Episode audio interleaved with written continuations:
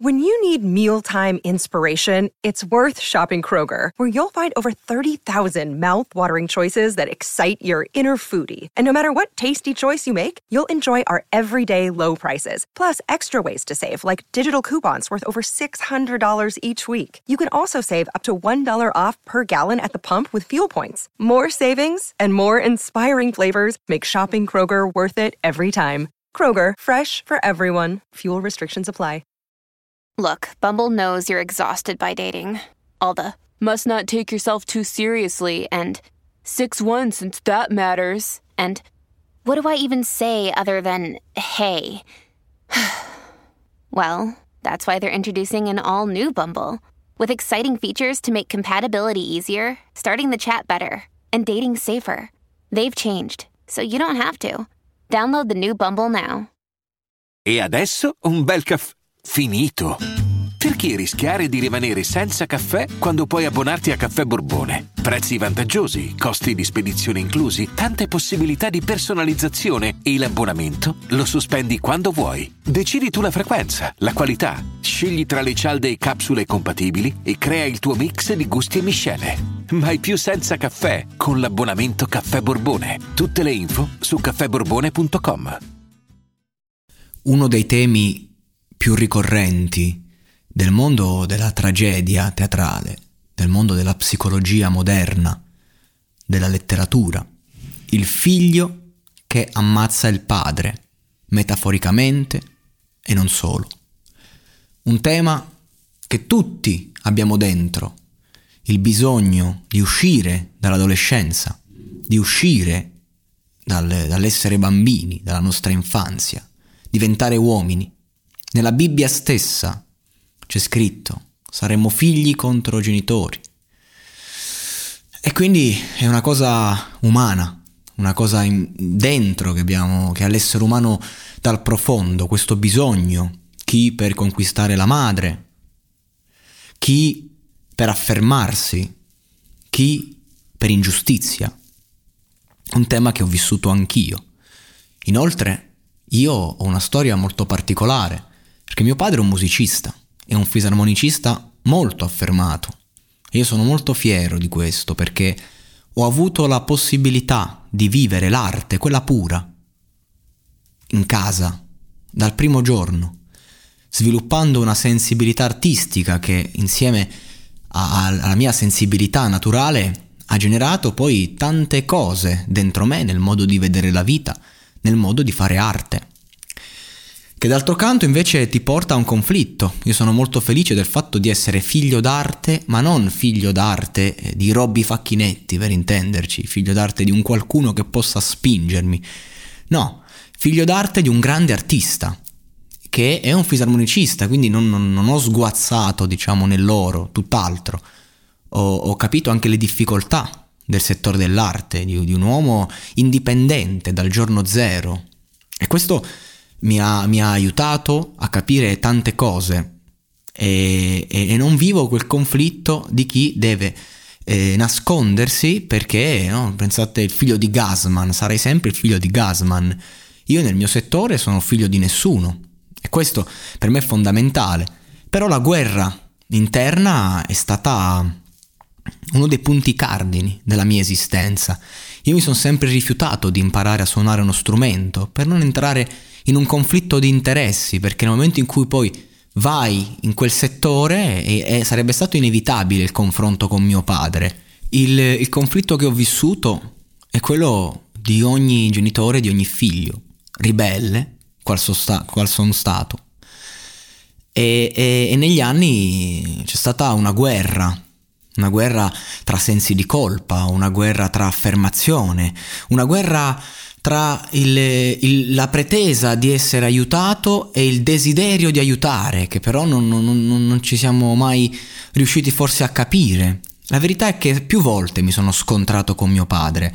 La prima ero, erano i tempi della scuola, io, insomma, ero, diciamo, un bulletto, mettiamola così, per divertirmi, molto arrabbiato nella mia adolescenza e ci fu un episodio in cui mio padre si ritrovò convocato a scuola perché io, insomma, me la presi insultando pesantemente eh, una ragazza per prenderla in giro, lei era testimone di Geova, non ho nulla contro i testimoni di Geova, un mio carissimo amico che lo è, e lo, lo stimo tantissimo. E, ehm, però io lì ai tempi me la presi con questa cosa, beh, tanto che questa qui, eh beh, proprio, cioè, se la viveva male. Eh, tanto che un giorno gli andarono i ladri a casa e credeva che ero io nella notte che andai a bruciarle casa. Pensate che, che trip che si era fatta, tanto che voleva denunciarmi. Mio padre fu convocato e quando tornò a casa entrò in casa, mi spacco il cellulare, mi spacco il computer e ci fu un contatto, ci, ci prendemmo in maniera animalesca senza farci niente, facendo una, una prova di forza. E questo fu, fu, il primo. Negli anni sono stati tanti confronti più o meno violenti con lui, verbali e non, ma mai siamo sfociati nella violenza. Quando ero piccolo, magari eh, lui che veniva da una mentalità vecchia scuola, quando scoprì che mi sfondavo di canne, mi prese a cintate. Insomma, eh, lui cer- imparò a fare il padre col tempo. Ad oggi mio padre è diverso, ha avuto altri due figli con, con gli anni, quindi ha capito come ci si muove, diciamo e, quindi successero tante cose. E, però l'ultimo episodio eh, fu eh, recentemente, a febbraio scorso, e, e, io... Insomma, è dura, è difficile da raccontare, però fu, è stato un episodio fondamentale della mia vita.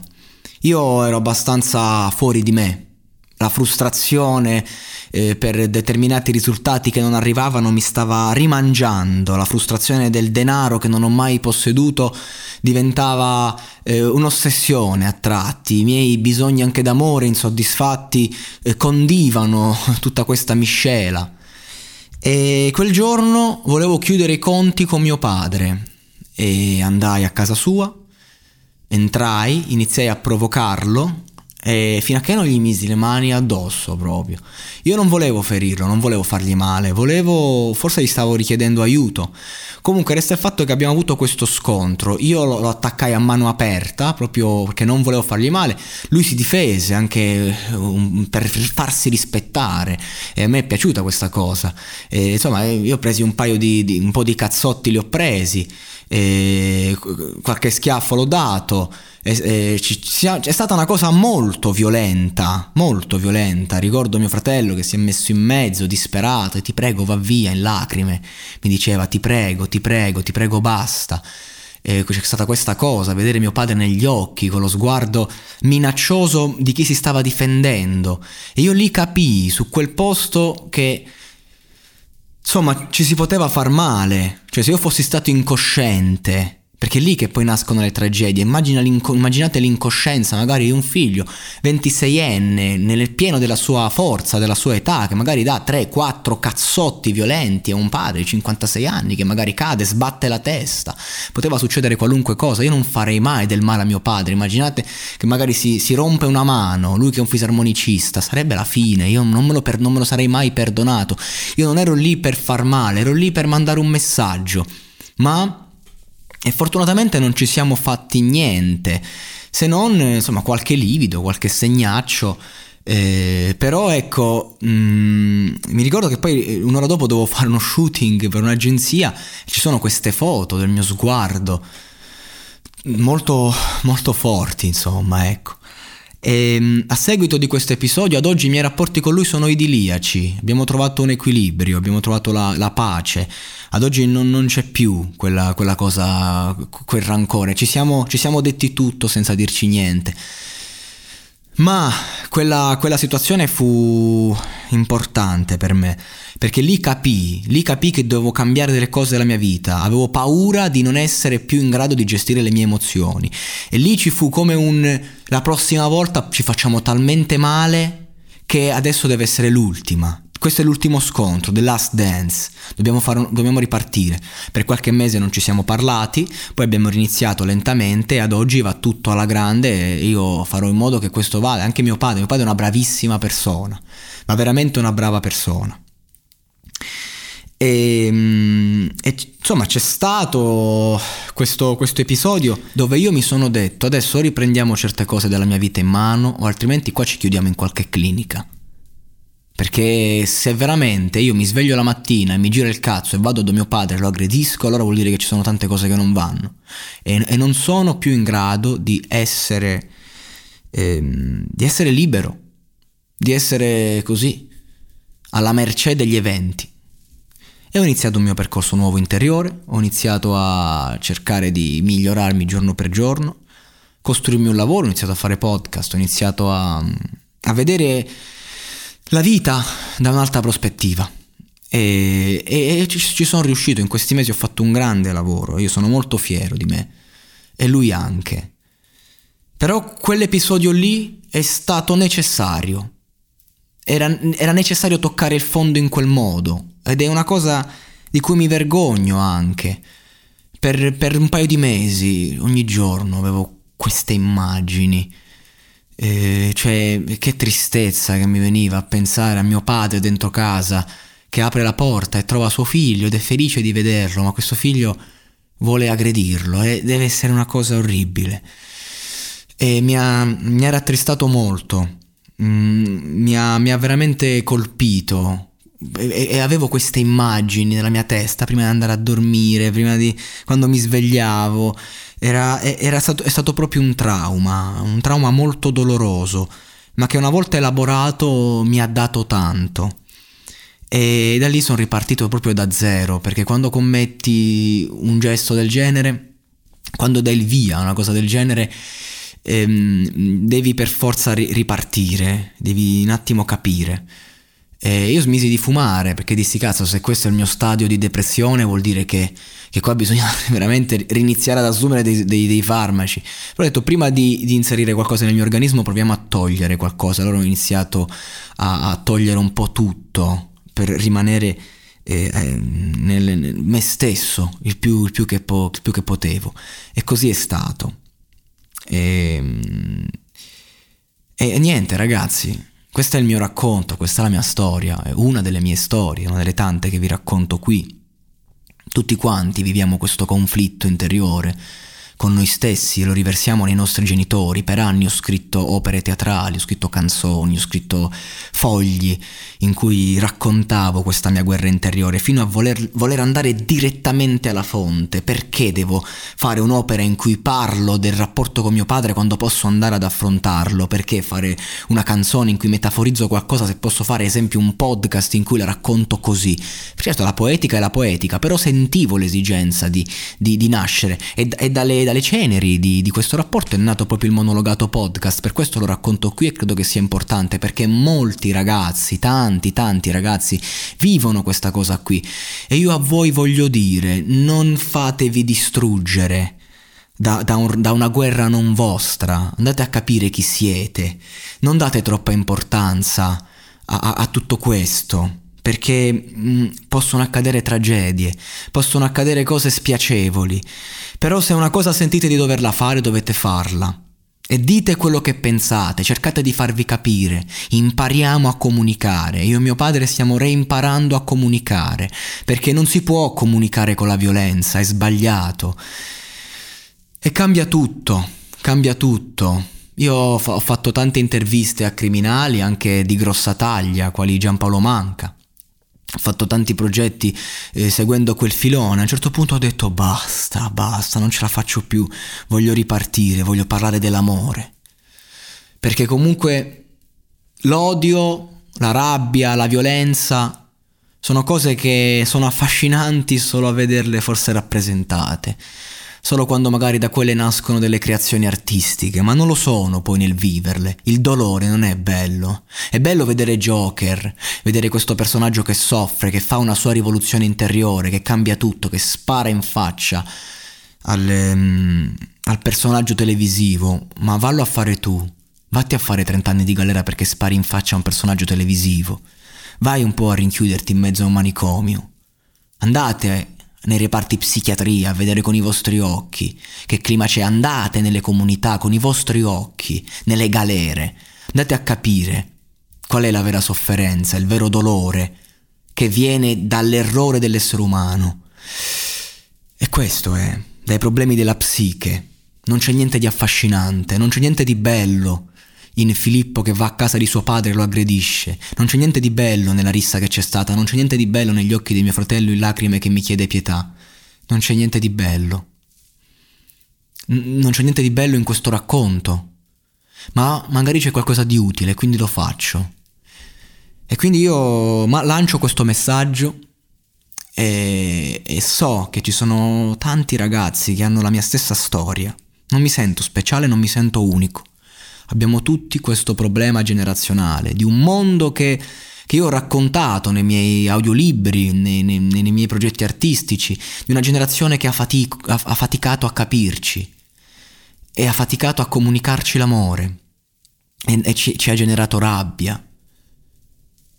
E questo, e questo, è triste, è un'ingiustizia, veniamo da un mondo difficile, ma noi dobbiamo essere l'eccezione, noi dobbiamo essere quelli che conoscono il perdono, conoscono il guardare oltre.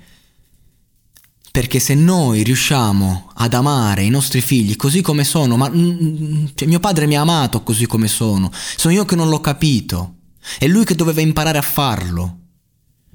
Ma se noi riusciamo ad amare i nostri figli, a farglielo capire e a e a saper mollare il punto quando ce n'è bisogno, senza essere oppressivi, senza sfociare nell'ossessione, beh allora noi, noi faremo la vera rivoluzione che è già in atto.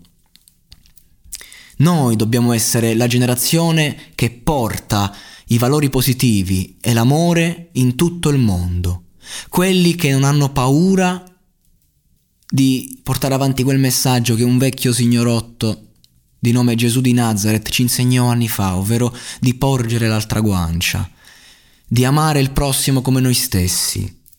E io ci tengo perché qui non si parla di spiritualità, io non sto parlando di Dio, io sto parlando di Gesù Cristo, che è una figura fondamentale, perché se ad oggi ancora se ne parla è perché è una figura magari anche solo di letteratura, solo metaforica, ma che è stata talmente rivoluzionaria che ancora oggi è da esempio. Leggete il Vangelo e capirete che sta parlando dei tempi di oggi e dei tempi di domani. Ed è stato fatto duemila anni fa. Non sto parlando del Vecchio Testamento, a me non piace, non me ne frega niente. Non sto parlando della Chiesa, non sto parlando dei parroci, dell'istituzione, sto parlando della pace che promuoveva questo personaggio, che io sto usando semplicemente come esempio. Ecco, questo dobbiamo imparare a fare, perché quest'uomo qui che è morto in croce, stando a ciò che, che, che narrano le scritture, ci ha insegnato tanto e noi dobbiamo, dobbiamo capire da personaggi come lui, perché è bello vedere in televisione, in certe serie, in certi film, alcuni personaggi da idolatrare, perché sono fighi, perché portano la loro rivalsa, ma la vera rivalsa è sempre nel, nel rendersi fragili, nel mettersi a nudo, nel, nel non aver paura di avere coraggio, nel non avere paura di essere accoltellati alle spalle o dinanzi, perché sappiamo perdonare, perché sappiamo che il dolore che un'altra persona può provare, che lo riversa su di noi, è il nostro stesso dolore. E non è con la vendetta che si vincono le guerre, le vere guerre. Le vere guerre si vincono col sorriso, il sorriso ingenuo di un bambino, con la speranza, la speranza dello sconfitto, che ha il coraggio di andare avanti. Le vere guerre si vincono col cuore, di chi sa capire, di chi sa sentire, e di chi si mette a disposizione dell'altro e antepone se stesso. Perché in fondo la vita, se non vogliamo vederla in una logica di mangio, respiro, bevo e caco, allora non ha senso se vissuta in funzione di noi stessi. Finita la guerra con mio padre, ho trovato dentro un grande vuoto, un vuoto che io riempivo e mi sono reso conto di quanto impegno, quanta dedizione, quanto dolore, quanta rabbia riversavo in un qualcosa che andava solo contro me stesso. Ad oggi le difficoltà che provo sono altre, sono tante, come sempre, non, non, non mi reputo felice. Talvolta sono sereno e, e lì è il vero, il vero risultato.